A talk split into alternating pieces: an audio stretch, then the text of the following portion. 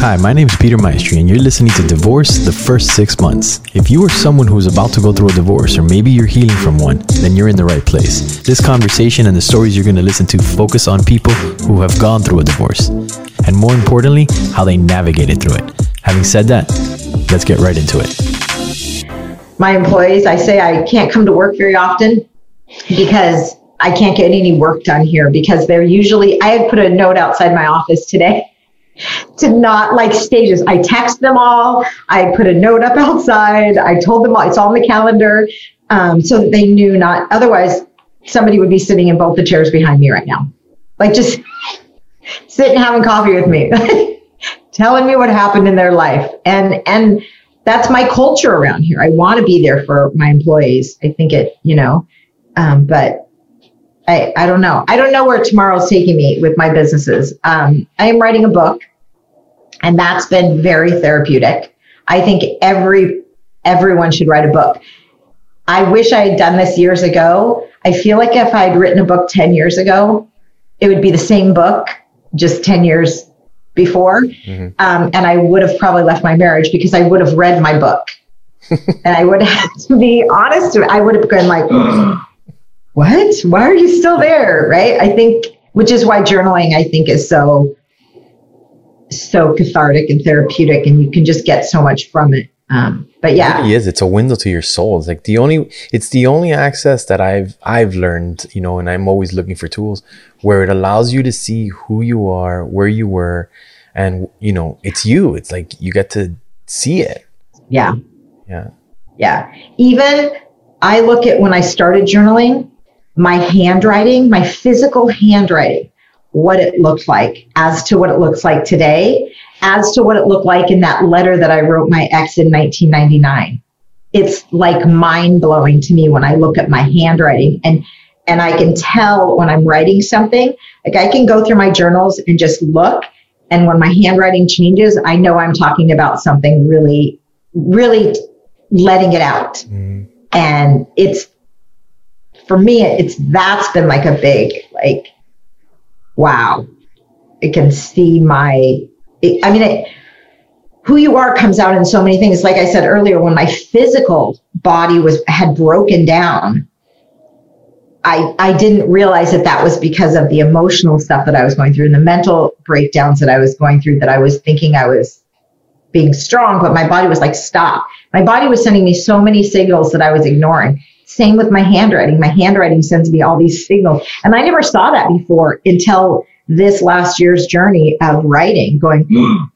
why was I writing like that? And then it was something really like something that I hadn't talked about before. And I was writing about it. And I was like, wow, wow, it's pretty empowering when you can look at yourself that way. Yeah, it is. Especially when you notice it, because once you distinguish it, then you have access to understanding why. Yeah. Which for me is, is so powerful because then that, you know, that helps helps us evolve, helps us get to the next level.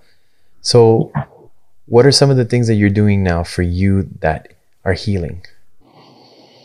Um I do a lot of meditating, a lot of journaling. Like I meditate three times a day now.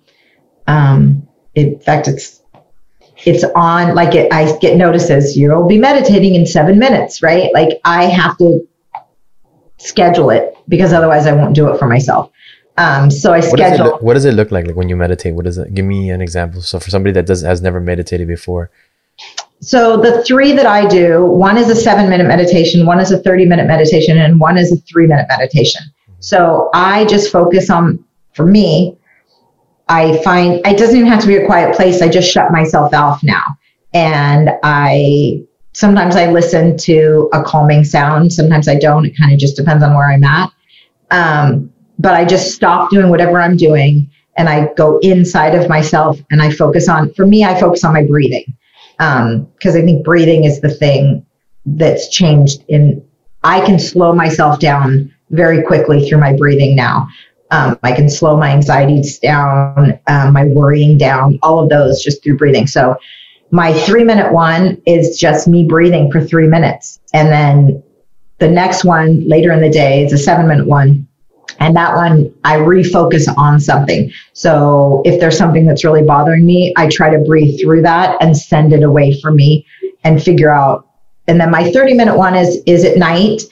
Um, I find that I used to wake up a lot at night um, because right before I went to bed, I was on the computer and I was thinking of all these things. And so, of course, my brain couldn't shut down. So, 30 minutes before I'm ready to go to bed, instead of watching TV or scrolling through TikTok, I'm breathing and I'm focusing on my body. And I, that one is I'm focusing on each part of my body and breathing into them and giving oxygen to my whole body, starting at my feet all the way through it. And by the 30 minutes, I'm so shut down. My brain has shut down that I can sleep now.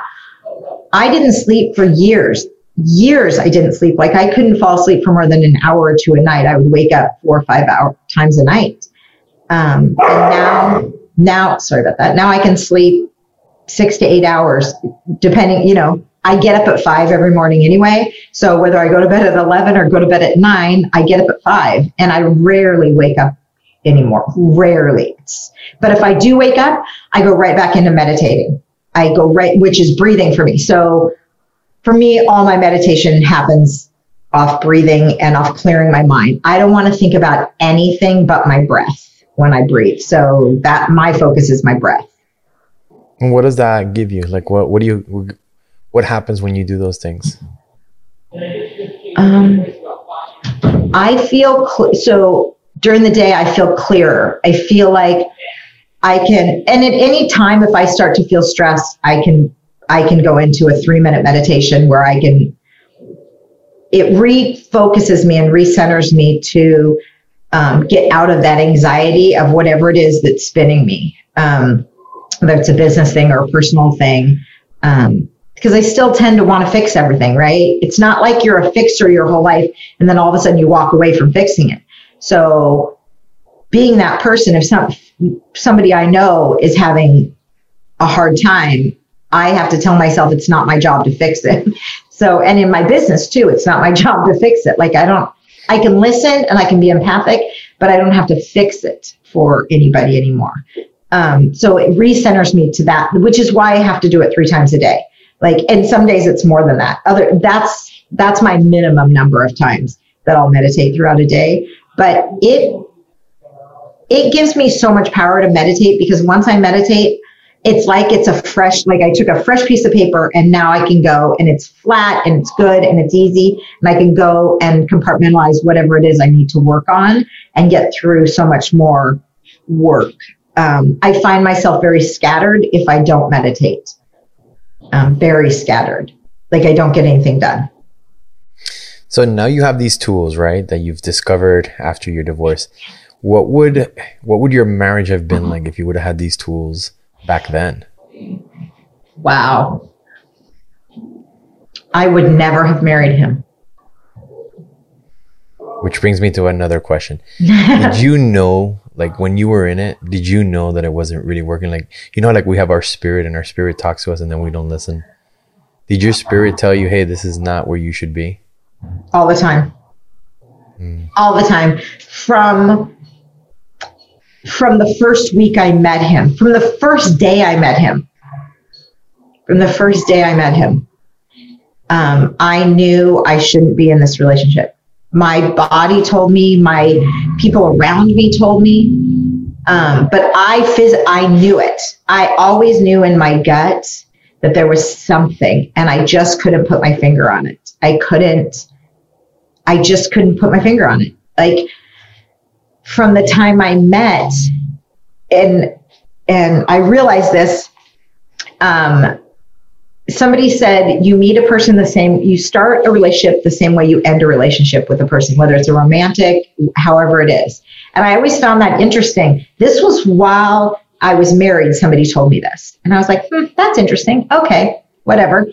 And then my marriage ended, and I, I always thought of that. Um, and I thought, how did I start my relationship? And I started my relationship with him. He stalked me. I used to manage a restaurant, and he stalked me at that restaurant. And he would follow me, he would send me things anonymously. And that's how we met. After I kicked him out, and throughout our relationship, he stalked me my entire our entire relationship and really heavily when I kicked him out, he stalked me. He put trackers on my car, he put things on my phone, he hacked into my email systems.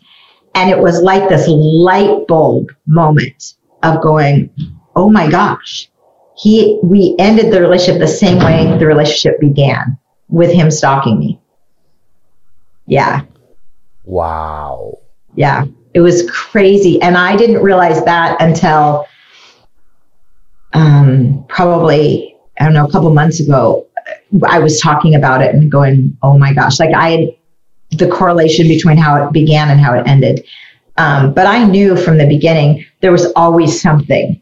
And but then what happened was is I talked all my friends into liking him and I talked all my family into liking him. Mm. And I worked so hard at doing that that by the time I got pregnant with our first son, um, I wanted to leave and I couldn't because I had talked everybody into liking him. And so now, if I said anything was wrong with him, then they weren't going to, I believe they wouldn't believe me. No one was going to believe me. This conversation started because someone challenged me to be vulnerable. So I'm challenging you. Share yourself and your story. Be courageous. Be vulnerable. It makes a difference.